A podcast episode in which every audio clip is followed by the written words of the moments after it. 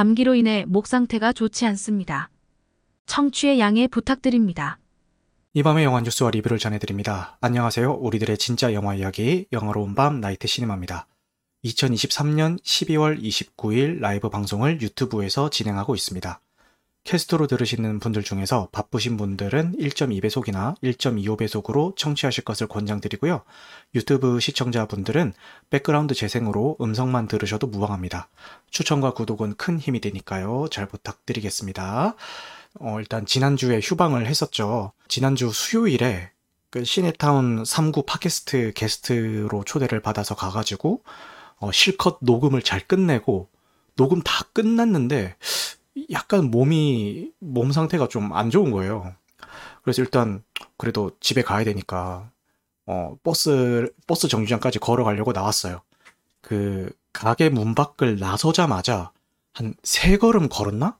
아 이거 나 정류장까지 걸어서 못 간다라는 생각이 들 정도로 온몸에 막 오한이 들면서 그 왜 만화 같은 데 보면은 캐릭터들 추운 거 추위 타는 거 묘사할 때 치아를 막 이런 식으로 묘사를 하잖아요. 진짜 치아가 그렇게 다다다다다 떨리고 도저히 걸을 수가 없는 거예요. 그래서 한 세 발자국 걸었다가 다시 그 돌아와서 콜택시를 카카오 택시를 불러가지고 어, 수원까지 거금 한 5만 얼마 택시를 타고 그렇게 집으로 돌아왔습니다. 뭐 집에 들어오자마자 그 코로나 그 자가 키트 검사를 해봤는데 다행히 코로나는 아니었고요.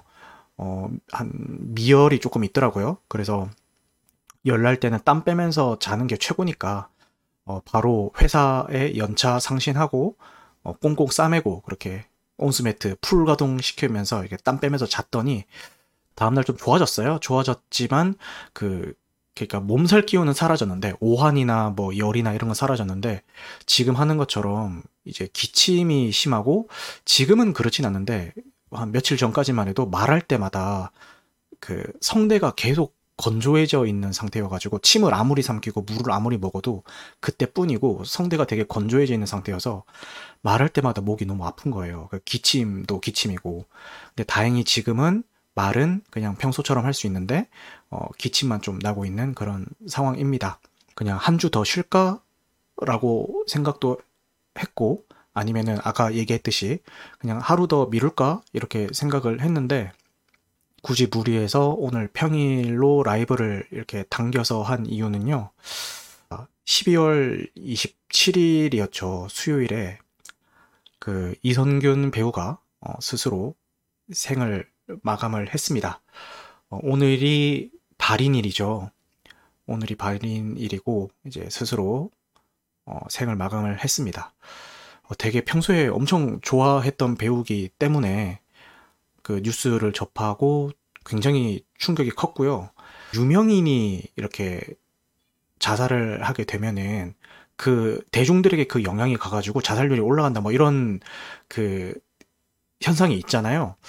뭐 제가 그렇다고 해서 막 자살 충동이 들고 이런 것까지는 아니었지만 그 뉴스 이후에 의혹이 사라지고 정말 우울해지는 거예요. 어, 베르테르 증후군, 베르테르 효과, 뭐 우울해지고 만사 의욕이 없고 이렇게 사람이 생기가 없다고 해야 되나? 그냥 그 즐거움을 위해서 할 수 있는 일들이라든가 이런 것들은 아예 손도 대지를 못하고요. 그냥 정말 살, 하루하루를 살기 위한 그런 행동들만 해가면서 그렇게 살게 되는 거예요. 물론 뭐 건강적인 문제도 있었지만. 게다가 뭐 이렇게 건강 상태가 안 좋으면서 예정되어 있던 모임들도 다 취소를 하고 방송 활동도 못 하고 제가 회사에서 운동하는 걸로도 스트레스를 푸는데 운동도 못 가고 이러니까 그런 거랑 그런 그 신체적인 우울함이랑 그 심리적인 우울함이 겹치면서 이게 시너지가 나가지고 어 사람이 되게 의욕이 없어지고 좀 되게 부정적이 되는 거예요. 그런데 이제 오늘이 3일째죠. 아, 더 이상 이러면 안 되겠다라는 생각이 좀 들었어요. 일단 운동은 제가 내일 본가에 내려가야 되기 때문에 혹시 몰라서 진짜 그 신체적으로 무리했다가 또 어떻게 될지 혹시 몰라서 운동은 일단 가진 않았고 엄청 고민했어요. 갈까 말까 엄청 고민하다가 가진 않았고 아 그러면은 방송이라도 좀 무리해서라도 진행을 해야겠다라는 생각에 오늘 이렇게 좀 일정을 당겨서 방송을 키게 됐습니다. 이성균 배우의 좀 비보를 접하고 나서 뭐 방송에서 어떤 말을 해야 될까 하고 싶은 말이 너무 많은 거예요. 이런 이야기도 하고 싶고 저런 이야기도 하고 싶고 하고 싶은 말이 너무 많은데 어, 최소한 지금은 지금 이 시점은 어떠한 하고 싶은 말이 있더라도 다른 그 어떤 말보다도 그냥 고인에 대한 추모가 제일 앞서야 되는 시점이라고 생각을 하고요. 어, 정말 복잡한 생각이 드는데 그런 거 다 제치고요. 삼가 고인의 명복을 빌겠습니다. 생전에 남겨주신 많은 작품들 덕분에 어, 행복했습니다. 좋은 작품들 접하면서 행복했고 뭐 그런 얘기들이 있더라고요. 아 저게 죽을 일이야? 뭐 아니 다른 다른 어떤 배우들은 이런 일 저런 일 저지르고서도 연예계 활동 뭐 멀쩡하게 하는데 왜 저거 가지고 죽어? 뭐 이런 이야기를 하시는 분들도 계시던데 어 개인이 느끼는 어떤 슬픔이나 아픔의 크기를 타인의 입장에서 재단하려고 하지 않았으면 좋겠어요. 그거는 정말 당사자만 아는 겁니다. 뭐 가족이나 이런 사람들도 모르는 거고요. 정말 그 슬픔과 좌절감의 크기는 그 당사자만 알 수 있는 거기 때문에 뭐 그거 가지고 죽을 일이야 뭐 가족 봐서라도 뭐 참지 이런 이야기는 다시 한번 생각을 해봐줬으면 좋겠습니다. 그래요. 그런 얘기는 좀 삼가하는 게 좋지 않을까. 그래요. 하다못해 뭐 회사나 아니면은 그 또래 집단에서 지인 몇 명이 그냥 뒤에서 내 뒷담화를 했다거나 나에 대해서 좀 아쉬운 이야기를 했다는 이야기만 들어도 등골이 서늘해지잖아요. 전 그렇거든요. 등골이 서늘해지는데 온 언론과 이제 국민의 관심이 본인에게 쏠려 있는 그런 상황에서 어, 버틸 수 있는 사람이 뭐 몇이나 될까 그런 생각이 듭니다. 그 제가 알기로 지금 여기 라이브에 와주신 분들도 상당수가 그 소식을 접하고 굉장히 좀 우울한 시간들을 보내신 걸로 알고 있는데 차라리 우울하면 우울한 대로 나의 우울한 감정과 생각을 좀 결이 비슷한 사람들과 나누면서 좀 빨리 극복을 하셨으면 좋겠습니다. 사실 오늘은 뭐 영화 이야기 할 거 없어요. 뭐 영화가 뭐 중요한가요? 그냥 어, 어, 그 우울했던 이 기분을 털어버리고 여러분들과 그냥 이야기, 이야기 하고 싶은 마음에 킨 방송이지 뭐 영화 이야기 중요하지 않습니다. 뭐 길게 하지도 않을 거고요. 네, 항상 보면은 지난 방송 때도 그랬어. 이렇게 나 하고 싶은 이야기 할 때는 막 그 청취자 수 엄청 막 늘다가 영화 이야기 시작하니까 갑자기 청취자 수가 폭포수 떨어지듯이 막 떨어져가지고 다 나가버리더라고. 그래서 아 사람들이 영화 이야기 들으려고 여기 오는 게 아니구나. 되게 웃겼습니다. 아 그게 그 저한테는 지금 실시간 그래프로 보이거든요. 그 지난 방송 때 진짜 웃겼어요. 자 그러면 지금부터 영화 이야기를 시작하겠습니다라고 하자마자 진짜 산 모양처럼 이렇게 이렇게 떨어지는 거예요. 그래서 아 너무 웃겼어요. 그래서 그리고 이제 연말이잖아요. 오늘 많은 직장인 분들이 마지막 출근을 하셨을 거라고 생각을 합니다. 아니면 오늘 연차를 뭐 쓰신 분들도 굉장히 많아서 뭐 어제나 오늘 2023년의 마지막 출근을 하셨을 거라고 생각이 듭니다. 여러분들의 2023년은 어떠셨어요? 뭐 좋은 일도 있고 안 좋은 일도 있었겠지만 좋은 일은 당연히 좋은 거고 안 좋은 일이 있더라도 왜 그런 거 있잖아요. 안 좋은 일이 생겼을 때는 이제 그 생각이 막 매몰돼 가지고 이게 되게 큰 일 같고 이것 때문에 내 인생 망한 것 같고 내일은 없을 것 같고 막 이런 생각이 드는데 뭐 짧게는 뭐 한 달, 길게는 뭐 한 몇 몇 달이나 뭐 1년 뒤에 다시 그 일을 생각을 해보면은 언제 무슨 일이 있었는지도 기억이 잘 안 나고 그때 내가 왜 그랬지 막 그런다거나 아니면은 시간이 흐른 뒤에는 그냥 웃으면서 그때 일 막 그냥 이야기할 수 있고 그런 일들이 있잖아요. 부디 안 좋은 일이 있었더라도 어, 그런 식으로 넘길 수 있는 일들이었기를 바라겠습니다. 혹시 오늘 고민 소통 방송인가요? 라고 하는데, 어, 솔직하게 말씀드리면은, 영화 이야기 준비를 많이 못해서, 그냥 말빨로 때우는, 말빨로 때웁니다. 이, 근데 제목을 보세요. 제목에 연말연시 인사라고 돼 있잖아. 연말연시 인사 지금, 지금 코너대로 이렇게 하고 있는 거예요. 지금 순차적으로 하고 있는 겁니다. 예. 하고 있는 겁니다. 예, 어쨌든, 별일 아닌 정도의, 그 정도의 고민들만 있으셨기를 바라겠습니다. 어, 최근에, 고레에다 히로카즈 감독의 원더풀 라이프라는 영화를 봤어요. 본 지 며칠이 안 됐는데, 이 작품의 그 작품상 설정이 뭐냐면은, 천국으로 가기 전에 림보라는 공간에서 사람들이 7일 동안 머물게 됩니다. 그 7일 동안 뭘 해야 되냐면은 가장 내 인생에서 가장 소중했던 기억 하나를 떠올려야 돼요.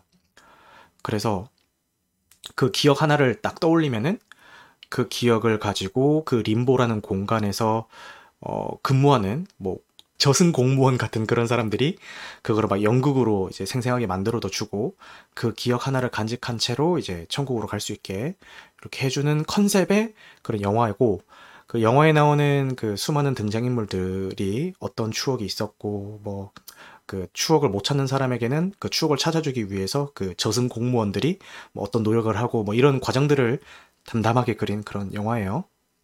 이따가 뭐 영화 리뷰할 때도 좀 더 자세하게 이야기를 할 건데 어쨌든 그 영화를 제가 지난번에도 이야기했었나 모르겠는데 그 다베 클럽이라고 해서 그 영화 크리에이터인 김다베 님이 오프라인에 이제 일주일에 한 번씩 사람들을 모아가지고 영화 하나를 정해서 같이 영화에 대해서 이야기하는 그런 자리를 만들어 주시는데 그 시간에 이번 주 작품이 그 원더풀 라이프였습니다.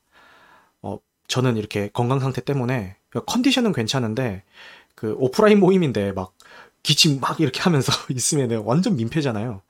어, 그래서 안 가긴 했어요. 아쉽게도 안 가긴 했지만, 어, 지금 생각을 해보면은 12월 마지막 주에 이 영화를 가지고 같이 토론을 해보자라고 했던 그 의도가 너무 좋은 것 같아가지고, 어, 아, 연말 인사를 이 영화를 가지고 좀 해볼까 해요. 이 원더풀 라이프라는 영화가 초반에 관객들에게 던지는 질문은 당신의 가장 소중했던 기억은 언제입니까? 라는 질문을 어, 관객들도 한 번씩 생각을 해볼 수 있게 해주는 그런 작품입니다. 저 역시도 그 질문을 영화를 통해서 받았고 어, 계속 생각을 했겠죠. 만약에 내가 천국에 딱 한 가지 순간만 가지고 갈 수 있다면은 어떤 순간을 고를 것인가를 생각을 했는데 공교롭게도 저는 아직까지 그 소중한 순간을 선택을 못했습니다. 영화를 봤는 지 며칠이 됐음에도 불구하고. 왜냐면은 그 제가 생각하는 그런 인생에 있어서 소중한 순간은 무슨 그래프 치듯이 이렇게 확 그 피크 치는 그 순간이 소중한 게 아니라 그 소중한 순간순간들이 일상 그대로 연속되는 게 소중한 순간이라고 생각을 하고 살고 있어요. 그렇다 보니까 어느 한순간만 고르라는 그 질문이 굉장히 어렵게 다가오더라고요. 저는 일단 눈을 뜨는 순간부터 되게 행복하고 소중하거든요. 왜냐면은 따뜻한 그 온수 매트 위에서 따뜻한 이불 속에서 정말 개운하게 눈을 뜨는 그 순간도 행복하고 또 저 제가 눈 뜨자마자 제일 먼저 하는 게 그 지난 밤 동안 있었던 뉴스들이나 이런 것들을 찾아보는 건데 그냥 그 따뜻한 온기가 서린 그 이불 속에서 그날 어, 뭐 어떤 뉴스가 있고 오늘 날씨는 어떻고 이런 거 기사들 찾아보는 그 순간도 되게 행복하고 그리고 이제 출근 준비를 하겠죠. 출근 준비를 해서 어, 제가 회사까지 도보로 편도 한 3, 40분? 그 정도 걸려요. 근데 그동안 이렇게 음악을 듣거나 아니면 팟캐스트를 들으면서 이렇게 걷고는 하는데 어, 그 시간도 저한테는 행복 모먼트거든요. 그래서 한 번씩 와이프가 어, 나 차로 태워줄까? 이렇게 얘기를 해요. 이게 그러면은 어, 아니라고. 난 걸어갈 거라고. 왜냐면 그 걸으면서 음악 듣고 팟캐스트 듣는 그 시간이 저한테는 하루에 있는 그 소중한 순간 중에 하나기 때문에 오히려 차를 타게 되면은 그 순간이 뺏기는 거거든요. 그래서 어, 난 걸어갈 거라고 막 이러면서 막 걸어간단 말이에요. 그것도 소중하고 그리고 뭐 가족들과 보내는 시간은 뭐 빠짐없이 다 소중하겠죠. 그리고 지금처럼 이렇게 방송하고 있는 시간 뭐 그리고 잠들기 전에 또 온수매트 아 계속 온수매트가 나오는데 온수매트 소중합니다 여러분 즉시 사세요 어쨌든 그 온수매트 안에서 이렇게 잠들기 전까지 또 어떤 뉴스들이 있었는지 아니면 뭐 유튜브 쇼츠나 틱톡 이런 거 이제 그 정크 컨텐츠들 있죠. 그런 거 보는 그 순간도 그러니까 별 생각 없이 그렇게 멍하니 보는 그 순간도 행복하고 그냥 뭔가 어느 순간 확 치면서 행복했다라기보다는 그냥 이런 소소한 순간순간의 소중함들이 계속 연속된다는 느낌이에요. 그렇기 때문에 아직까지 한순간만 골라서 가라는 그 질문이 너무 힘들더라고요. 거기에 대한 답을 내리기가. 어, 어떻게 보면은 그 원더풀 라이프에 나오는 그 저승 공무원들 입장에서는 저 같은 사람은 진상일 수가 있습니다. 실제 그 영화상에서도 어, 나 못 고르겠어요. 막 이래가지고 그 사람의 일생을 담은 그 비디오 테이프를 이제 저승 공무원들이 구해줘서 이거 처음부터 끝까지 다 보면서 한순간 고르라고 막 얘기하거든요. 만약에 제가 그 원더풀 라이프 세계관에 그 저승에 갔더라도 그 비디오, 내 일생을 담은 비디오 테이프를 그런 식으로 받게 되지 않았을까 이런 생각이 드네요. 어쨌든 저에게는 2023년도 그런 한 해였던 것 같아요. 그냥 어느 한순간이 딱히 기억에 남아서 너무 행복했어. 막 도파민 폭발이야. 막 이런 게 아니라 매 순간순간이 뭐 너무 행복했던 그런 한 해가 아니었나 싶습니다. 그렇게 만들어주신 우리 청취자 여러분들 감사합니다. 이게 나이가 들면은 사람이 쉽게 바뀌지 않는다라는 이야기가 있잖아요. 뭐 실제로도 그렇고. 그런데 저는 나이가 들어서 두 번 바뀌었거든요. 첫째는 아이를 낳고 육아를 시작하면서 한번 바뀌었고요. 그 전까지 저는 굉장히 예민한 사람이었어요. 엄청 예민하고 좀 곤두서 있고 틀에서 조금이라도 벗어나면은 되게 그 신경 많이 쓰고 이런 사람이었는데 육아를 시작하면서 좀 많이 유해졌어요. 내 뜻대로 되는 건 아무것도 없구나라는 걸 육아를 시작하면서 깨닫게 되었고 그래서 아 내가 이 성격을 계속 유지하면은 나는 어, 평생을 육아를 해야 되는데 이 성격을 유지하면은 어, 스트레스로 인해서 먼저 죽을 것 같다. 그냥 내 성격을 바꾸자. 그래서 그 모난 부분을 다 쳐냈습니다. 쳐내서 아마 이 방송을 통해서 저를 처음 접하신 분들은 어? 나이트 시네마가 예민하다고? 아닌데 이렇게 생각을 하실 수가 있을 것 같은데 어, 원래는 예민한 사람이었습니다. 바뀐 겁니다. 네, 육아가 저를 이렇게 만들었습니다. 두 번째 바뀌었던 순간은 안 믿겠지만 이거 진짜 방송용 멘트가 아니라 진짜 이 컨텐츠 방송을 시작하면서 한번 바뀌었어요. 더 유해진 것 같아요. 불특정 다수의 사람들을 만나게 되겠어요. 그죠? 이걸 하면서. 그런데 제 기준에서 그 사람들 한 명 한 명을 다 상대를 하다 보면은 이건 역시 뭐 육아랑 비슷한데 못 견딥니다. 이게 내 기준에서 다 하려면은. 그래서 많은 사람들과 소통하고 이야기를 하려면은 그 쳐냈던 그 예민함에서 예민함을 더 쳐내야 돼요. 초반에는 그러지 못해서 뭐 좀 마찰도 있었고 그런 과정들을 거치면서 아 이게 결코 결과론적으로 좋은 게 아니구나 라는 거를 또 깨닫게 되고 그러면서 스스로를 좀 바꾸게 되는 과정이 아니었나라는 생각이 듭니다. 2024년 역시 뭐 저나 지금 이 방송을 듣고 계신 여러분들이나 어제보다 오늘이 나은 그런 한 해가 되기를 간절히 바라겠습니다. 너무 스트레스 많이 안 받는 그런 한 해가 되셨으면 좋겠습니다. 전기장판보다 좋나요라고 하는데 그 열의 성질이 좀 달라요. 전기장판 아 어, 뜨겁다 아우 뜨 어우 뜨시다 막 이런 거라면은 그 온수 매트는 아 포근해 그 목욕탕에서 온수탕에 딱 들어가 있는 열탕에 들어가 있는 그런 느낌이랄까요? 어, 그런 느낌을 좀 주는 차이가 좀 있는 것 같습니다. 준비했던 신년 인사랑 잡설은 뭐 여기까지 하고요. 계속 이야기를 해보겠습니다. 먼저 나이트 시네마 신규 컨텐츠입니다. 뭐 지난주는 휴방을 했기 때문에 지지난주였죠. 지지난주에 했었던 뭐 사이코, 비질란테, 이터널 선샤인 뭐 이렇게 쭉 진행을 했는데 제가 지난주에 막 아프고 막 약속 많고 이래가지고 편집할 시간이 도저히 안 나서 어, 딱 하나만 어, 그 긴 영상을 딱 하나만 뽑았어요. 영화 유튜버면 결말 포함 요양 영상 만들어야 떡상하지라는 요 영상을 하나 뽑아가지고 이게 뭐 이제 제 컨텐츠의 방향성이라든가 뭐 어떻게 방송을 하겠다 뭐 이런 이야기를 하는 영상인데 어, 아직 못 보신 분들은 어, 봐주시면은 어, 이 양반이 어떤 생각으로 컨텐츠를 만들고 있구나. 이런 이해를 하실 수가 있을 것 같습니다. 그래서 많은 시청 부탁드리겠습니다. 네. 자, 먼저 나시라고 해서 지난 방송 이후에 어떤 영화들을 봤는지 소개를 한번 해보겠습니다. 김한민 감독의 이순신 3부작 중에 마지막 작품이죠. 노량 죽음의 바다가 개봉을 했습니다.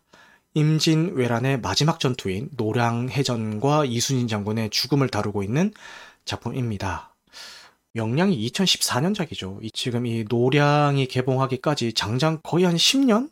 어, 10년이라는 세월이 걸렸죠. 김한민 감독이 진짜 대단한 게 이 10년이라는 세월이 절대 짧은 세월이 아닙니다. 근데 이 세월 동안 한 인물을 가지고 대규모 제작비가 들어간 영화를 시리즈물을 3편이나 제작을 했고 뭐 노량의 결과는 아직 안 나왔습니다만 앞선 두 편이 모두 손익분기점을 넘긴 데다가 첫 작품이었던 명량은 또 한국 영화 역대 기록까지 세웠죠.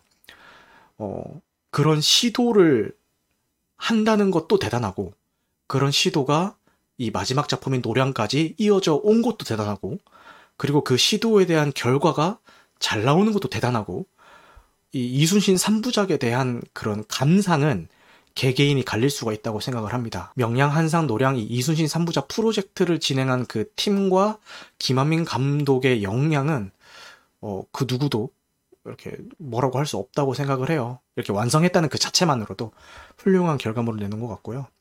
어, 이순신 3부작 특징이 시리즈를 거듭할 때마다 이순신 역할의 배우들이 바뀌잖아요. 처음에 최민식 배우가 했다가 박해일 배우가 했다가 이번에는 김윤석 배우가 어, 이순신 역할을 하게 되죠. 근데 뭐 여기에 대해서도 좀 말이 많은 것 같아요. 그냥 뭐 한 명이 쭉 해주지 뭐 이런 이야기도 있는 것 같기도 하고 저는 이렇게 다양한 배우들이 이순신이라는 인물을 연기를 해주, 해준다는 거에 대해서 저는 좀 긍정적으로 생각하는 편이고요. 오히려 다양한 인물들이 한 캐릭터를 연기를 해줬기 때문에 그 작품마다 색다른 모습을 볼 수 있지 않았나라는 생각이 듭니다. 어쨌든 저희가 알고 있는 이 이순신이라는 그 위대한 인물에 대한 이미지도 결국은 다 기록이라든지 뭐 역사적인 것들을 통해서 우리가 그린 모습들이잖아요. 그 모습을 굳이 한 명의 배우에 국한시켜가지고 이렇게 정형화시킬 필요가 있었을까? 그냥 다양한 배우가 다양한 모습의 어, 이순신을 연기해 주는 게 좀더 좋지 않았을까라는 생각이 들기도 하고, 어, 이거는 그냥 감상적인 면에서 말씀을 드린 거고요. 현실적인 면에서 생각을 해보자면은, 김한민 감독조차도 이 10년이라는 세월 동안 한 인물에 대한 영화를 3편이나 만들어낸다는 게 굉장히 부담이었을 겁니다. 어마어마한 인력이 투입이 되고 어마어마한 자본이 투입이 돼서 만드는 거기 때문에 어, 굉장히 부담감이 큰 작업이었을 거예요. 제일 중요한 인물은 뭐 누가 뭐래도 이순신이라는 인물이겠죠. 그런데 한 배우를 10년이라는 세월 동안 한 인물을 연기를 시킨다는 게 물론 뭐 배우가 자기 관리 잘 해가지고 외모에 대한 그런 변화는 없다고 치더라도 10년 동안 그 중요한 역할을 맡고 있는 그 배우가 뭐 사고를 친다거나 구설수에 휘말린다거나 뭐 이런 그 리스크를 짊어진다는 게 좀 부담스러웠을 수도 있을 것 같아요. 물론 뭐 이렇게 연기해주신 분들이 다들 뭐 인품이나 뭐 연기력이나 다 훌륭한 분들이었지만 어, 이렇게 다양한 인물로 교체를 하면서 한다는 게 좀 현실적으로 그냥 유출을 해보자면은 그런 리스크를 좀 최소화하려는 시도가 아니었을까라는 생각도 뭐 들기는 합니다. 어, 저, 이거 뭐야. 아, 아, 이 옆에 광고. 이거 광고. 그냥 광고입니다. 어, 그냥 나무 위키에 광고 뜨는 건데, 주인님, 저를 오더해 주셔서 너무 기뻐요. 이런 광고가 왜 뜨는지는 저도 잘 모릅니다. 그냥, 어, 이 광고가 표시된 이유를 한번 볼까요? 왜 표시가 됐을까요? 어, 사용자의 시간대 또는 대략적인 위치, 구글 계정의 정보, 내 계정이 이런 걸 봤다고? 야 씨, 구글아, 너 사람을 이렇게 모함하고 몰아가는 거 아니야. 어? 정확한 데이터를 기반으로 해서 광고를 표시를 해야지. 평소에 이거 보지도 않고 이런 영생뚱맞은 거를 이렇게 광고 띄워가지고 사람 몰아가지 마.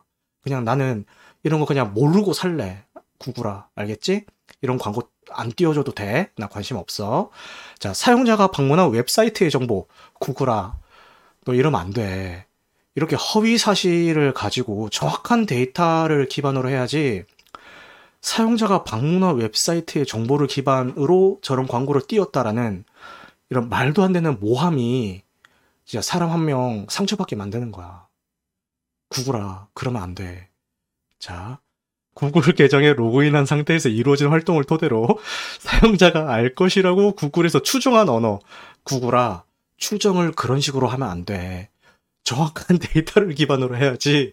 여러분들 안심하셔도 됩니다. 지금 뭐 AI가 어, 사람들의 일자리를 뺏고 뭐 여러 가지 뭐 문제들을 일으킬 거다. 고도로 발전한 AI가 뭐 여러 가지 사회적인 이슈를 일으킬 거다. 이런 걱정들 많이 하시잖아요.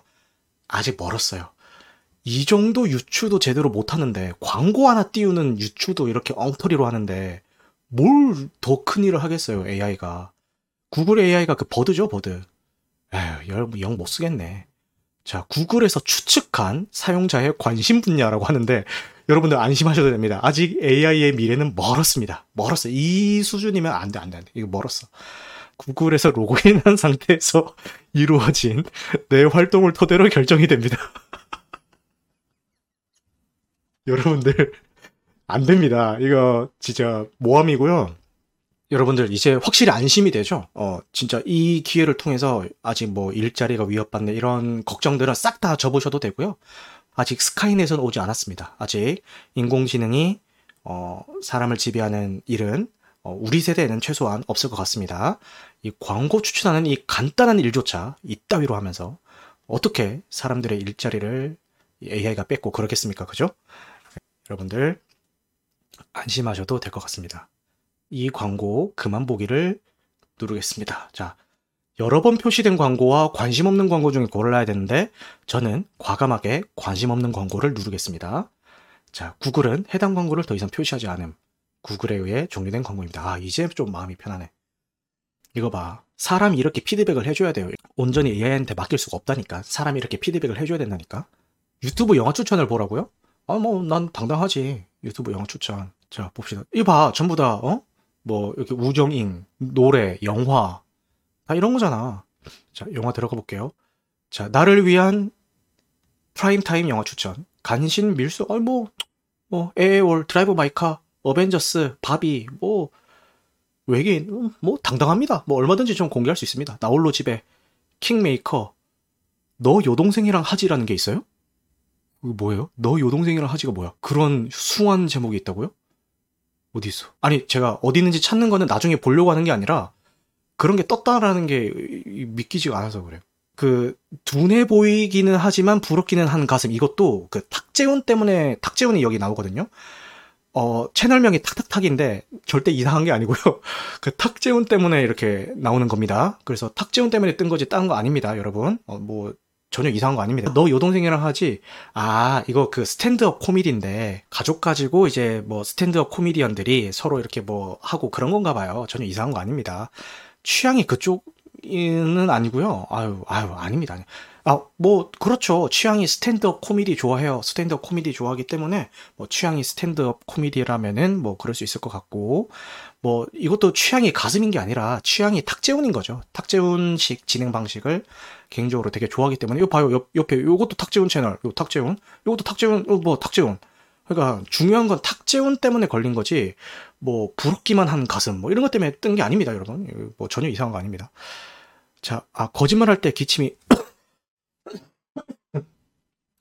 거짓말할 때 기침이 나는 게 아니라요. 이게 말을 많이 하다 보니까 기침이 나는 거지. 여러분들 환자 가지고 이렇게 놀리는 거 아니에요. 환자 가지고 놀리지 마세요. 여러분 저는 이렇게 아픈 몸을 이끌고 방송을 킨 사람입니다. AI가 저를 공격한 것도 억울한데 사람들마저도 저를 공격하면 얼마나 가슴이 아프겠어요. 여러분들만이라도 저를 좀 따뜻하게 보듬어 주시고 지켜 주시고 아껴 주시고 사랑해 주시고 위로해 주셨으면 감사할 것 같습니다. 네. 아, 저 가슴 취향이 아닙니다, 여러분. 저는, 가, 아, 근데 이거를 맞다 아니다 이야기하는 것도 되게 웃기긴 한데, 어쨌든, 그것 때문, 취향이 아니라는 게, 제 개인적인 그 취향을 얘기하는 게 아니라, 그것 때문에 알고리즘에 뜬 게 아니라는 걸 말씀을 드리는 거예요. 네. 알고리즘에 대한 걸 이야기를 하는 겁니다. 네, 그래요. 자, 가슴 얘기는 여기까지 하고요. 좋아하는 노래가 KUL의 왼쪽 가슴이냐고. 아니, 왼쪽 가슴이 더 크다는 걸 제가 왜 알아야 돼요? 아니 뭐 심장이 있으니까 당연히 더 크겠지. 심장이 심장이 이렇게 두근두근 할 때마다 이렇게 약간 근육 운동도 되고 하지 않겠어요? 그럼 뭐 조금 더 커지겠지. 그래 뭐 이거 맞는 맞는 이론인지 모르겠지만 뭐 어쨌든 뭐 그렇지 않겠어요? 그냥 생각해 보면은 어쨌든 이반민 감독은 정말 대단하고 이, 이 프로젝트를 10년 동안 이끌어왔다는 것도 대단하고 그리고 개인적으로 이거는 뭐 사람들마다 그 호불호의 편차가 있을 수 있습니다만 제가 느끼기에는 명량보다 한살이 낫고요. 한산보다는 노량이 낫습니다. 그래서 뭐 아까 저기 와비티님은 뭐 노량 좀 별로였다 이렇게 얘기하셨는데 저는 좀 그 3부작 중에서는 가장 재밌게 본 작품이고 어 이렇게 느껴지다 보니까 이제 제가 느끼기에는 점점 발전하는 감독인 것 같다라는 생각이 들더라고요. 그리고 그 발전에 대한 그 토대가 발전에 대한 그 기반이 어, 전작에 대한 아쉬운 이야기를 경청하고 그 피드백을 반영을 해서 다음 작품에 그대로 잘 반영을 하고 있다라는 느낌이 들어서 아, 이 사람이 마냥 그 나르시즘에 막 빠져가지고 자기 하고 싶은 대로 내가 최고야. 어? 내가 나는 명량이라는 어, 대한민국 최고 기록을 가지고 있는 영화의 감독이고 한산도 그 팬데믹 그 가운데서 손익분기점을 넘기 몇 안 되는 영화의 감독이야 난. 어? 그러니까 노량도 내 맘대로 할 거야. 이게 아니라 어 좋은 성적을 냈음에도 불구하고 그 좋은 성적을 낸 그 작품 안에서 어떤 문제점들이 있었는지 좀 경청하고 그 다음 작품에 또 반영을 하고 그런 식으로 점점 발전해 나가는 분이라는 이미지가 이 3부작을 통해서 저한테 다가왔고요.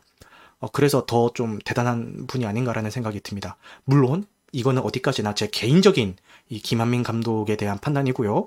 어, 얘기 들어보면 뭐 노량이 제일 별로였다라는 사람도 있고 한산이 좀 더 나았다 이런 사람들도 있기 때문에 그런 분들 입장에서는 좀 다르게 볼 수가 있겠죠. 어쨌든 제가 느끼는 어, 김한민 감독은 그런 분이다라는 거를 말씀을 드리겠습니다.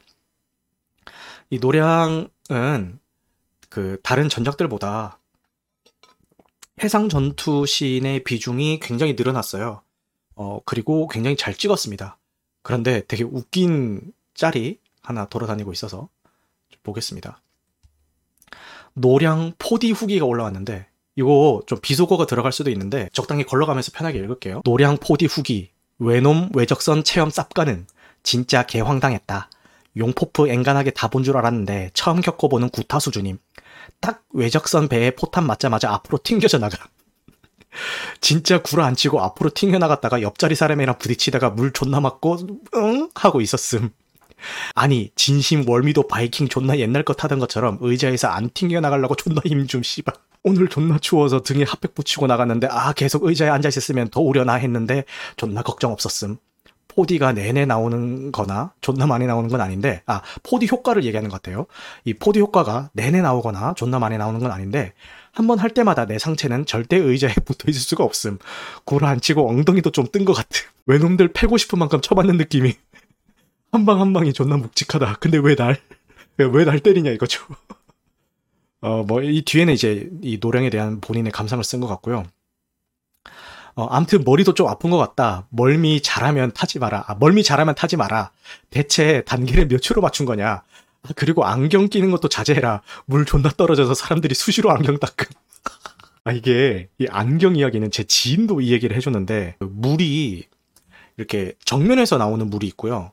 그리고 천장에서 떨어지는 물이 있거든요. 근데 그분은 안경을 꼈기 때문에 그 정면에서 물 나오는 걸 잠궈놨대요. 그걸 끌 수가 있나 봐. 정면에서 물 나오는 걸 꺼놨는데 천정에서 물을 뿌려대는 바람에 그 잠궈놓은 게 아무 소용이 없었다고 안경 다 젖으면서 봤다고 어, 그 얘기를 하더라고요. 그리고 여기 이 글에 대한 댓글이 우리가 외적선 쪽에 있는 거야? 내가 외놈이라니 벼랑강 외놈 체험이라 외놈 체험이라니 아 내가 당하는 쪽이었구나 엥? 내가 왜 저기야? 내가 장군님이랑 같은 편이 아니야? 외놈 체험하면서 장군님의 힘을 느껴봐라 이거냐고. 뭐야 씨발 조선인 시켜줘요. 다짜고짜 적선에 태운 거냐고. 후손이에요 후손. Somebody help me. Don't shoot. 아니 왜 자꾸 외놈 체험을 장군님 접니다 저 후손이라고요. 이렇게 댓글들이 달렸습니다. 아 이거 읽으면서 아 어찌나 배를 잡고 웃었던지 아 너무 글을 재밌게 잘 썼더라고요. 그냥 웃으면서 넘겼는데 실제로 이 노량에서도 우리 입장에서 그 외적선을 해치우는 그런 모습보다 외적들 입장에서 초부숨 당하는 연출이 좀 더 많이 나와요. 시점도 우리가 외적선을 보는 시점이 아니라 외적들 입장에서 이순신 그 장군의 그 배들을 그 군대를 보는 그런 시점이 훨씬 더 많이 나오거든요. 아까 댓글 중에서도 그냥 우스갯소리로 있었지만 실제로 제가 생각해도 그 의도가 맞는 것 같아요. 외적들 입장에서는 이 이순신이라는 존재가 얼마나 큰 존재고 얼마나 공포스러운 존재였는지 어, 좀 역체감을 해봐라라는 의미에서 뭐 그런 식으로 좀 연출한 게 아닐까라는 그런 생각이 듭니다. 어, 실제로 어, 그런 연출이 많다. 요거 말씀드리고 그 아까 뭐 읽어 보셨듯이 그 제가 뭐그 전작의 아쉬운 점들을 보완해서 다음 작품들을 내놓는 감독인 것 같다라고 얘기했는데 그 4DX도 마찬가지로 시리즈를 거듭할수록 더 진화한 것 같아서 되게 어, 대단하다라는 생각이 듭니다. 그리고 어, 이거를 많은 분들이 고민을 하세요. 특별관에서 보려면 뭐 IMAX가 좋아요, 4DX가 좋아요, 뭐 스크린X가 좋아요, 어디서 봐야 될까요? 이런 고민들을 많이 하시던데 저는 굳이 이렇게 화면 크기보다는 그 사운드 특화관을 좀 고르셨으면 좋겠다는 생각이 들고요. 돌비관이라든가 아니면 뭐 사운드에 특화된 여러 가지 그 특별관들이 있잖아요. 그런 데를 고르면 좋겠다는 생각이 드는 게 아까도 말씀드렸듯이 전투씬에 대한 비중이 상당히 많다 보니까 그 전투 중에 벌어지는 그런 생생한 현장감들 있잖아요. 뭐 포탄 소리, 비명 소리, 부서지는 소리, 뭐 바닷 소리, 가라앉는 소리, 뭐 바람 소리, 펄럭이는 소리, 여러 가지 소리들이 있을 텐데 그 소리들을 생생하게 느끼는 게 큰 화면을 보는 것보다 그런 사운드들에 좀 더 집중을 하는 게 좀 더 현장감 있게 볼 수 있는 요소가 아닌가라는 생각이 들고 그리고 영화의 마지막에 그 북을 이용한 연출이 나와요. 사운드 특화관에서 보면은 그 화면상에서 북이 쳐질 때마다 진짜 누가 내 귀 앞에서 북을 치고 있는 그런 느낌이 들 정도로 그 북 소리가 굉장히 임팩트 있게 다가오거든요. 그래서 어, 보실 거면은 사운드 특화관에서 보시라고 말씀을 드리고 싶고요. 어, 전작인 한산인 경우에 좀 칭찬을 받았던 것 중에 하나가 그 자막이 풀타임으로 깔리는 건 아닌데 전쟁 상황에서는 그 한국어 대사라도 자막을 깔아줘요. 왜냐면은 주변 사운드들이 굉장히 많기 때문에 그것 때문에 대사 전달이 잘 안 될까봐 자막을 영화 자체적으로 이렇게 깔아줬는데 이 노량에서도 그 칭찬을 그대로 반영을 해서 전투씬 중에는 자막 처리를 해줍니다. 진짜 좋았어요. 어, 너무 좋았고 어, 이런 시도들이 앞으로 한국 영화에서도 많이 됐으면 좋겠다라는 생각이 들 정도로 너무 좋은 시도였던 것 같습니다. 어, 와비티 TV님이 이번에 노량을 보고 나서 일본 장군들 역사 공부를 했는데 시마즈가 엄청 훌륭한 용병이었더라고요. 임진왜란 때 일본 전국시대 때 장수들이 최강이었다고 하더라고요. 라고 말씀해 주시네요. 맞아요. 그들이 못해서 진 게 아닙니다. 적군들이 뭐 비리비리하고 막 되게 얼토당토 않은 놈들이라 진 게 아니라 그들도 훌륭합니다. 하지만 이순신 앞에선 어림없죠? 네. 하지만 상대가 이순신이었다라는 거. 그죠? 영화상에서도 시마즈를 뭐 되게 이상한 장수로 그리지 않아요. 오히려 카리스마 있고, 지도력 있고, 꾀도 쓸 줄 알고, 과감한 결단도 내릴 줄 아는, 비록 적군이지만, 어, 훌륭한 장수로 그리고 있습니다. 하지만 상대가 이순신이라는 거. 네, 그게 문제가 아니었을까. 그래서 아까도 말씀드렸던 것처럼, 뭐, 3부작에 대한 어떤 개인적인 선호도를 이야기를 하라면은 저는 노량이 제일 재밌었고 그 다음에 한산, 그 다음에 명량 이렇게 시리즈를 거듭할수록 점점 더 점점 더 좋아진 어, 그런 케이스가 아닐까 싶고요. 노량이 제일 좋았던 이유는 뭐 저는 단순해요. 전투가 시작되기 전에 어, 명나라 그리고 일본, 한국 이렇게 세 개의 나라가 계략도 짜고 막 이런 장면들이 나오는데 뭐 거기에 대해서 높게 평가하시는 분들도 계십니다만 저는 뭐 그런 거 모르겠고 그냥 전투 씬이 제일 좋았어요. 전투 장면이 제일 재밌었고, 제일 연출이 잘 된 것 같고, 전투 장면의 분량도 되게 길었고, 그리고 보통 아무리 전투 장면을 잘 만들었다 한들, 그게 플레이 타임이 길어지면은 그 자극에 익숙해져가지고, 뒤로 갈수록 좀 무덤덤해지는 경우가 생길 수가 있거든요. 근데 노량은 전투 장면이 긴데도 불구하고, 처음부터 끝까지 좀 집중력을 잃지 않고, 어, 되게 재밌게 봤던 것 같습니다. 다른 영화들이 전투의 재미를 연출하는 방법에 있어서 질 것 같다가 이겼다가 질 것 같다가 이겼다가 위기 상황에 대한 반전에 반전을 거듭하면서 주는 것도 있는데 뭐 우리는 어차피 이 전투의 결말을 다 알고 있는 거고 이순신 장군이라면은 아 저 정도 변수 정도는 다 대비해놨을 거 다 아는 거기 때문에 그냥 어 뭐 위기 상황이 닥쳤을 때 긴장감 이런 것보다는 우리 이순신 장군이 저 적군들을 얼마나 어 짜릿하고 쾌감 있게 물리치는지 뭐 그런 거에 대한 묘사가 어, 되게 잘 돼 있던 거, 잘 돼 있다라는 생각이 들었고요. 그리고 무엇보다 진짜 칭찬하고 싶은 게 이수진 장군 개인의 역량도 역량인데 어, 그 전투 장면의 전반적인 전경을 되게 잘 담았어요.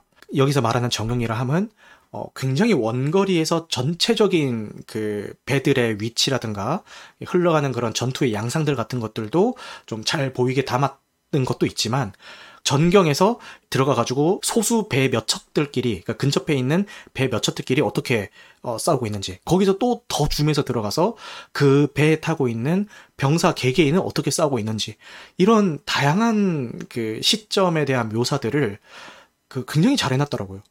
전쟁 상황이잖아요. 얼마나 정신없어요. 막 포탄 터지고 비명 지르고 찌르고 쏘고 막 그 정신없는 그거를 다양한 시점으로 굉장히 완성도 있게 구현을 해놓은 것 같아서 그 전투 장면을 보는 내내 약간 쾌감이 있었던 것 같고요. 아까 제가 북 이야기를 했잖아요. 이게 뭐냐면은 이순신 장군이 그 아군의 사기를 독려하기 위해서 북을 칩니다. 북소리 한 번한 번이 정말 전장인 그 바다 한가운데에 울려 퍼지면서 그 북소리를 듣고 우리 아군 병사들이 힘을 내가지고 뭐 장군님이 우리를 독려하고 계신다 이러면서 막 되게 힘내서 싸우는 그런 장면이 나오거든요.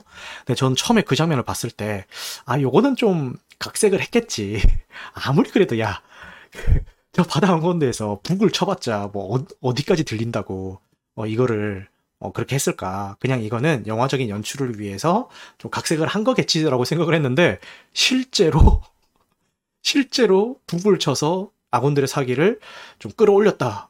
라는 게 실제더라고요. 실제로 그렇게 했더라고요. 그래서 거기에서 되게 놀랐습니다. 와, 참 영화보다 더 멋있는 실제구나라는 생각이 들면서 너무 멋있다는 생각이 들었고, 블리자드 게임 중에서 월드 오브 워크래프트, 이제 줄여서 와우라고 하죠. 거기도 아이템 중에서 전쟁의 북소리라는 아이템이 있어요. 근데 이게 능력이 주위 아군들의 전투력을 올려주는 아이템이거든요. 근데 이 노량에서 북치는 장면을 보면서 그 와우 생각이 좀 나면서 딱 그 아이템이 생각이 났습니다. 어쨌든 어, 굉장히 만족하면서 본 작품이고 뭐 호불호가 갈리고는 있어요. 이제 개인의 호불호보다는 이게 과연 손익분기점이 720만 명을 넘을 것인가에 대해서도 좀 이목이 쏠리고 있는 것 같은데 어, 흥행 속도는 흥행 속도는 전작인 한산보다 조금 더딘 속도라고는 합니다. 한산이 720만 명이 들었네요. 약간 간당간당할 것 같다라는 느낌이 좀 들기는 하네요. 이게 아무래도 손익분기점이 워낙에 높다 보니까 720만 명을 넘겨야 이제 손익분기가 된다라는 게 조금 안타깝기도 하고 그렇네요. 그죠? 그리고 김한민 감독이 이제 이 이순신 3부작을 마무리하면서 다음에는 그 임진왜란 시리즈를 만든다고 하는데 한번 기대를 해보도록 하겠습니다. 1월달 개봉작을 보면은 딱히 대적할 만한 그런 작품이 또 없기는 해요. 그래서 이게 롱런을 한다면은 손익분기점을 넘길 때까지 이 악물고 계속 롱런 상영을 한다면은 그래도 좀 어거지로 넘길 수는 있지 않을까 싶기도 하고 뭐 그런 생각이 듭니다. 노량 쿠키 영상 있는 거 다들 아시죠? 지금은 이제 상영 시작한 지 꽤 돼가지고 많은 분들이 아시는 것 같은데 제가 이제 그 상영 첫 주차에 봤거든요. 상영관이 3분의 2 정도가 찼는데 쿠키 영상 보려고 남아있는 게 저 혼자 남아있더라고요. 그래서 다 나가더라고. 그리고 주변에서 빨리 보고 오신 분들도 이거 쿠키 영상 있어요라고 하면은 뭐? 쿠키 영상이 있어? 이런 리액션이 대부분이시더라고요. 어쨌든 여러분 쿠키 영상 있으니까 이제 아직 안 보신 분들은 꼭 챙겨 보시길 바라겠습니다. 이미 안 보고 나오신 분들은 뭐 굳이 이 쿠키 영상 때문에 뭐 한 번 더 보고 이 정도의 뭐 쿠키 영상은 아니고요. 나중에 뭐 OTT로 공개됐을 때 그 쿠키 영상만 그냥 따로 보셔도 될 뭐 그렇게 막 중요한 쿠키는 아니지만 제공되는 영상인데 안 보고 나왔다고 하니까 약간 좀 아쉽잖아요. 그죠? 그러니까 쿠키 영상 있다는 거 아셨으면 좋겠습니다. 그래요. 그러면은 김한민 감독님 이순신 3부작 고생 많이 하셨고 앞으로 제작하신다는 그 임진왜란 시리즈도 한번 기대해 보도록 하겠습니다. 그 다음에 본 영화는 스프린터입니다. 스프린터라는 작품이고 동, 한국 독립 영화고요. 왓챠를 통해서 감상을 했습니다. 어, 최승연 감독의 작품이고요. 어, 서로 다른 상황에 놓여 있는 단거리 육산 선수 3명의 이야기를 다루고 있습니다. 어, 새 인물의 이야기를 교차로 보여주다가 나중에 가서는 이제 새 인물의 이야기들이 이제 하나로 합쳐지는 그런 구조를 가지고 있고요. 인물 중에 한 명은 왕년의 최고였던 무소속인 노장 선수인 현수이고 나머지 한 명은 고교 단거리 유망주였는데 그 유망주로만 계속 남아 있으면서 더 이상 발전이 없다가 그 고등학교에 있는 육상부가 폐지된다라고 하니까 그때서야 어, 이러면 안 되는데라는 생각에 다시 좀 열심히 노력해 보려는 그런 준서라는 고등학생.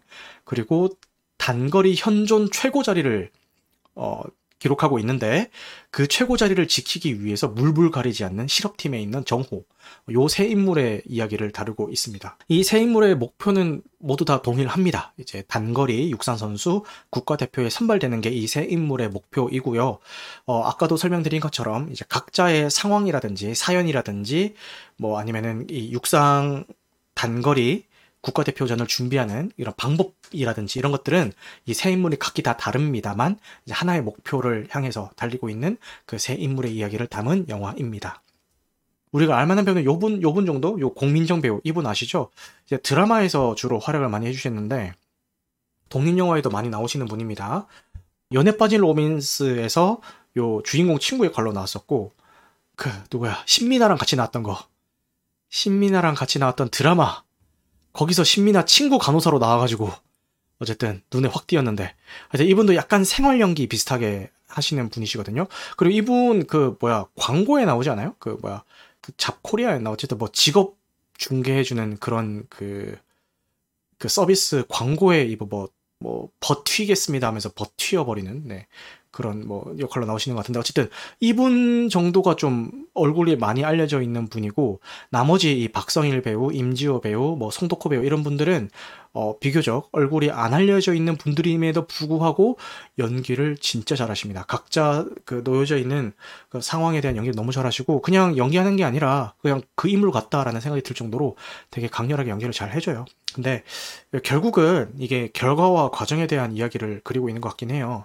사실 우리가 많은 많이들 이렇게 얘기하잖아요. 결과보다 과정이 중요해. 이런 이야기들을 교과서적으로 어, 많이들 하고 있는데 과연 그래?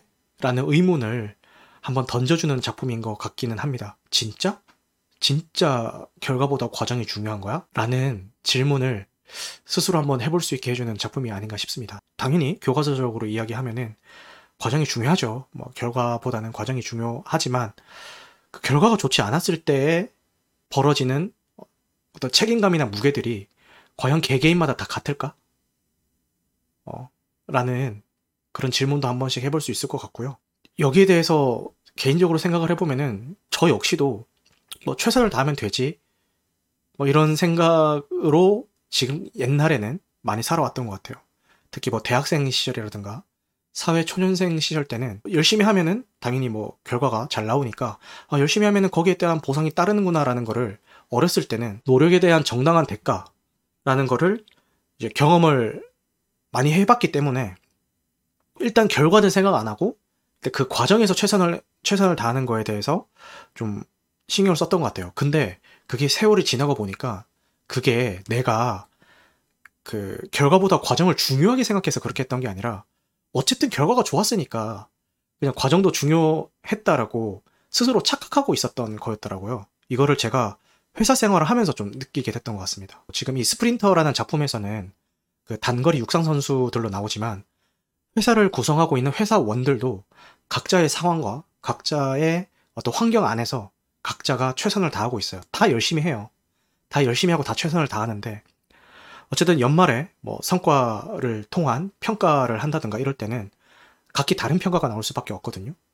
근데 내가 과연 내가 열심히 했음에도 안 좋은 평가가 떨어졌을 때 거기에 대해서 아 난 뭐 난 최선을 다했으니까 이렇게 의연했나 생각을 해보면은 아닌 것 같거든요. 그래서 저부터도 지금까지는 과정이 더 중요하다라고 착각을 하고 있었지만 사실 그건 착각이었고 아 결국은 나도 어 결과를 좀 더 중요하게 생각을 하고 있었구나라는 거를 이 영화를 통해서 한 번 더 생각을 하게 되더라고요.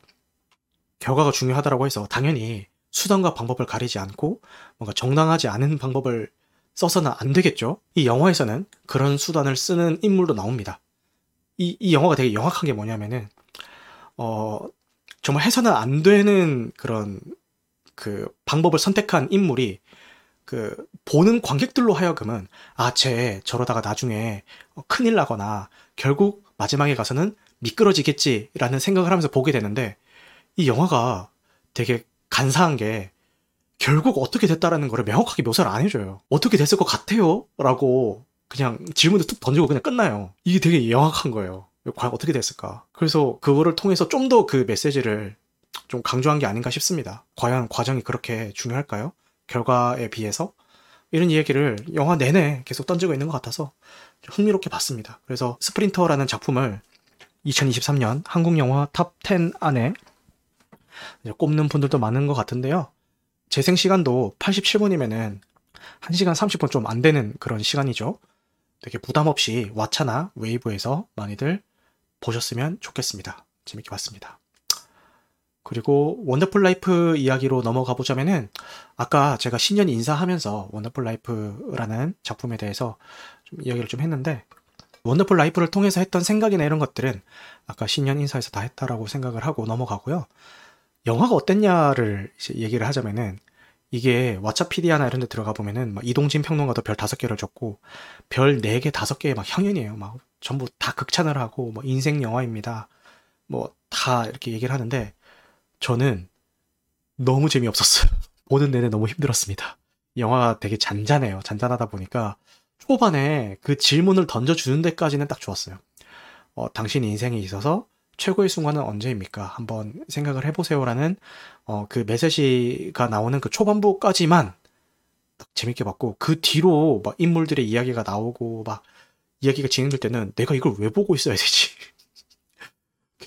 넷플릭스를 통해서 봤는데 내가 skip을 누르는지 안 누르는지 테스트를 하고 있는 것 같더라고요.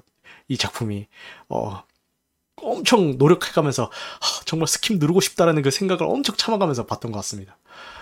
저는 성향이 영화를 볼 때 성향이 전반적으로 이런 감성이 깔려 있는 작품을 좀 힘들어하나 봐요. 너무 잔잔한 영화 있잖아요. 그러니까 애프터선 같은 것도 마찬가지예요. 많은 분들이 인생 영화로 꼽고 정말 심지어는 2023년 해외 영화 top 1으로 꼽힐 정도로 어, 많은 분들이 호평을 하시는 작품이지만 저는 애프터선 볼 때도 너무 힘들었거든요. 이게 무슨 물에 물 탄 듯, 어, 술에 술 탄 듯, 무슨 밍밍한 그 평양냉면 같은 어, 그런 영화를 그런 분위기의 영화를 제가 좀 힘들어 하나 봅니다. 그래서 어, 많은 분들이 극찬을 하셨음에도 어, 저랑은 그렇게 맞는 영화는 아니었던 것 같다라는 생각이 들고 그럼에도 불구하고 아까 제가 신년 인사를 하면서 던졌던 질문인 당신은 당신의 가장 소중한 순간이 언제라고 생각하십니까? 라는 그 질문에 대해서는 뭐 1년 내도록 생각하라 이런 것까지는 아니지만 이렇게 연말이고 이제 좀 있으면 연시잖아요. 이런 시기에만이라도 한 번쯤 이 영화를 찾아보면서 어, 그런 생각을 해볼 수 있는 어, 그런 시간을 가졌으면 좋겠습니다. 자, 그 다음에 마지막으로 아쿠아맨과 로스트 킹덤을 봤어요. 어, DCEU의 마지막 영화이죠. 제임스 건이 이제 DC로 가면서 싹 다 reboot 시켜가지고 이번 아쿠아맨과 로스트 킹덤이 DCEU의 마지막 작품이 되었습니다. 어, 제이슨 모모아의 이 아쿠아맨 캐스팅이 어, 제임스 건이 싹 다 reboot 시켜버린 어, 그런 DC 영화 세계관에도 계속 이어질지는 모르겠습니다만 한간에 떠도는 소문에 의하면은 아쿠아맨 이 2편의 성적에 따라서 결정될 수가 있다 이런 이야기가 있는 것 같던데 어, 지금 해외 성적도 안 좋고 국내 반응도 뜨뜻미지근합니다. 일단 상영관 수만 봐도 점점 점점 줄고 있다는 게 눈에 보일 정도로 어, 좀 반응이 안 좋아서 어, 제이슨 모모아가 계속 아쿠아맨을 할지는 지켜봐야 될 것 같습니다. 그럼에도 불구하고 저는 1편을 굉장히 재밌게 봤고 그리고 2편 역시도 뭐 이 뒤에 뭐가 더 없겠지만 왜냐면 이제 마지막 작품이니까 더 없겠지만 그래 마지막 가는 길 내가 지켜는 봐줄게 이런 심정으로 감상을 했고요. 느낌은 뭐 개그, 액션, 판타지, 모험 이런 요소들이 다 들어가 있는데 좋게 말하면은 종합 선물 세트인데요. 안 좋게 이야기하면은 이도 아니고 저도 아닌 작품으로 느껴질 수가 있을 것 같아요. 그냥 가족끼리 가볍게 보기에는 뭐 나쁘지 않다 이런 느낌? 어, 실제로 제가 본 회차에도 가족 단위로 많이들 오셨더라고요. 근데 왜 그런 느낌 있잖아요. 그냥 극장에서 각 잡고 보기보다는 그 명절에 OCN이나 이렇게 TV에서 명절 특선 영화로 방송을 해주면은 TV에 그냥 그거 틀어놓고 이렇게 가족들끼리 좀 얘기도 하고 전도 좀 붙이고 어, 그 식혜도 좀 마시고 동그랑땡도 이렇게 하나씩 뜯어가면서 그냥 좀 뭐 화장실 가고 싶으면 화장실도 그냥 왔다 갔다 하고 이렇게 그냥 온갖 온 가족이 다 있는 그런 분위기에서 좀 시끌벅적하게 그냥 약간 약간은 산만한 환경에서도 어 그렇게 볼만한 작품이 아닌가 이런 생각이 좀 들었습니다.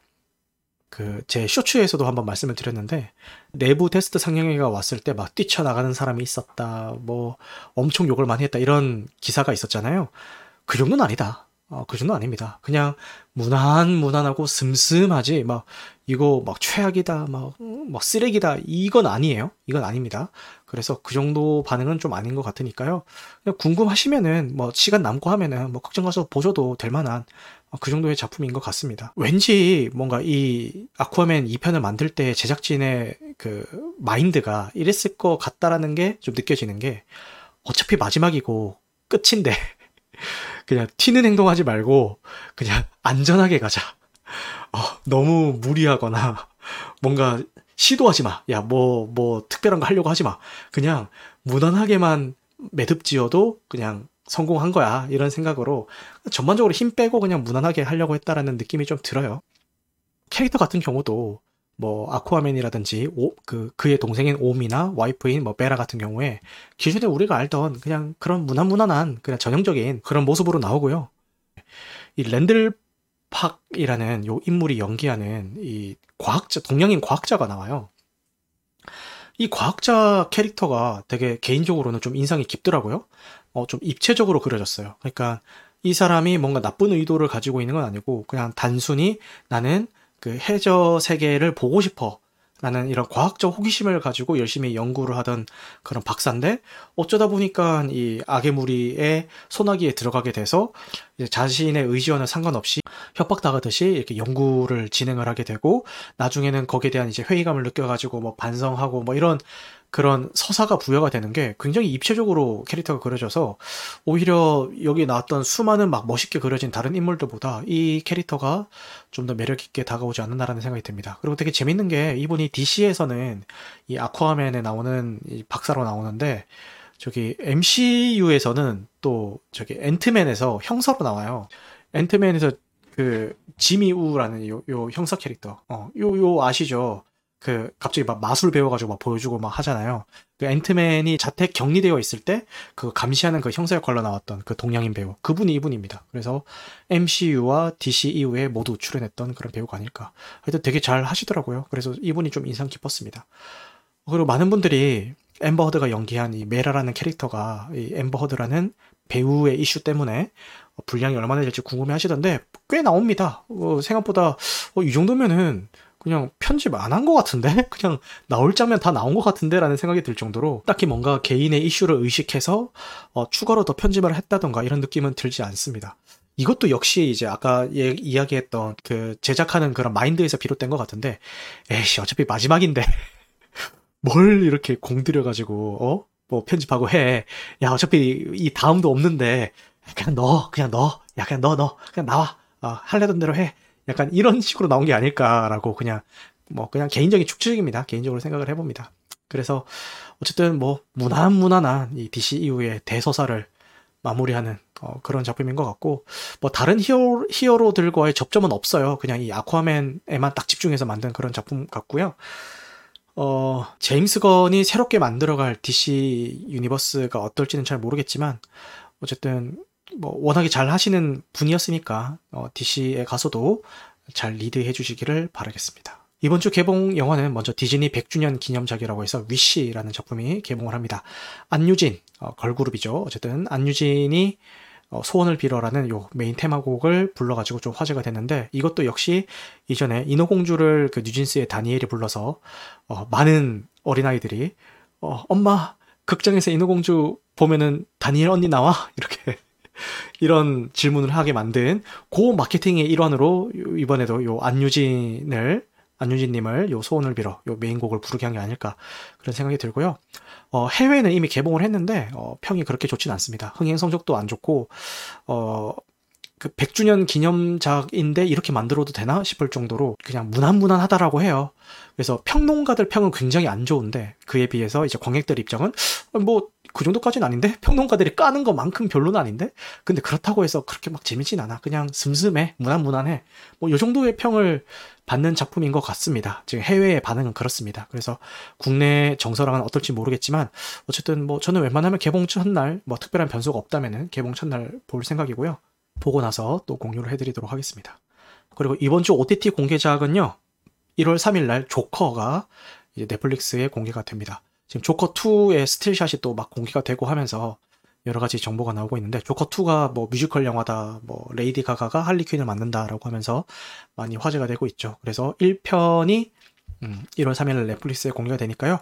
조커 2를 기다리시는 조커 팬분들은 이거 보시면 좋지 않을까 이런 생각을 해봅니다. 그리고 1월 4일 날 넷플릭스에 던전밥이라는 애니메이션이 공개가 되고요. 만화책으로는 일본에서도 국내에서도 굉장히 흥행을 한 작품이죠.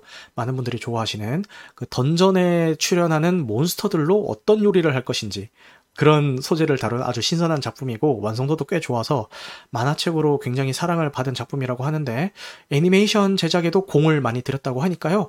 요거 공개되면은 어, 많이들 접하셨으면 좋겠습니다. 그리고 만추가 또 1월 5일 날 넷플릭스를 통해서 공개가 됩니다. 어, 최근에 리마스터링 돼서 극장 재개봉도 한번 했었죠. 요게 국내에서는 흥행이 별로였는데 이제 해외에서 오히려 좀 더 반응이 좋았던 그런 작품인 것 같고요. 국내에서도 뭐 관객 수적으로 흥행을 한 건 아니지만 그래도 그 매니아층들이 좀 있더라고요. 이 분위기를 좋아하시는 그래서 그런 분들은 넷플릭스에 공개되니까 한번 좀 보셨으면 좋겠습니다. 그리고 Everything Everywhere All at Once가 1월 5일 날 왓챠에 공개가 됩니다. 지금까지는 웨이브에만 공개가 되어 있었는데 이제 1월 5일 날 왓챠에도 공개가 되고요. 최근에 다시 한번 봤는데 어, 다시 봐도 너무 좋은 작품이더라고요. 그래서 여러분들 아직 못 보신 분들 계신다면은 꼭 한번 보셨으면 좋겠습니다. 아까 소개해드렸던 아쿠아맨 2편의 전작이죠. 어, 아쿠아맨 1편이 1월 6일 날 넷플릭스를 통해서 공개가 됩니다. 아쿠아맨 1편은 저 굉장히 재밌게 봤습니다. 좋은 작품이니까요. 아직 못 보신 분들은 이거 한 번쯤 보세요. 그냥 뭐 DC가 이제 뭐 문 닫는데 굳이 뭐 이런 생각 그냥 떼고 그냥 요 작품 자체만 봐도 되게 잘 만들었어요. 엄청 잘 만든 작품이니까 어, 보셨으면 좋겠습니다. 제임스 완 감독이 그냥 그렇게 빙다리 핫바지는 아니거든요. 너무 잘 만들었고 어, 보셨으면 좋겠어요. 오늘 뭐 그동안의 근황 그리고 연말 연시 인사 이성균 배우에 대해서 개인적인 생각들 그리고 어, 봤던 작품들에 대한 후기 이런 것들 나눠봤습니다. 목 상태가 좋지 않아서 듣는 분들 힘드셨을 텐데 그래도 이렇게 끝까지 함께 들어주신 분들 진짜 잊지 않겠습니다. 늦은 시간까지 함께 해주셔서 감사합니다. 어, 오늘 방송한 내용은 편집 과정을 거쳐서 유튜브와 각종 팟캐스트 플랫폼에 업로드될 예정입니다. 무편집본은 유튜브 멤버십 월 1990원 혹은 팟빵에서 건당 300원에 청취가 가능하십니다. 어, 여러분들 영화 같은 밤 되시길 바라겠습니다. 감사합니다. 다음 주 방송 킬 때는 어, 목 컨디션 최대한 좋게 해서 올게요. 저도 제발 좀 그랬으면 좋겠네요. 다음 주에 세미나도 나가야 되고 목 쓸 일이 많은데 벌써부터 걱정입니다. 네, 잘 주무세요. 감사합니다.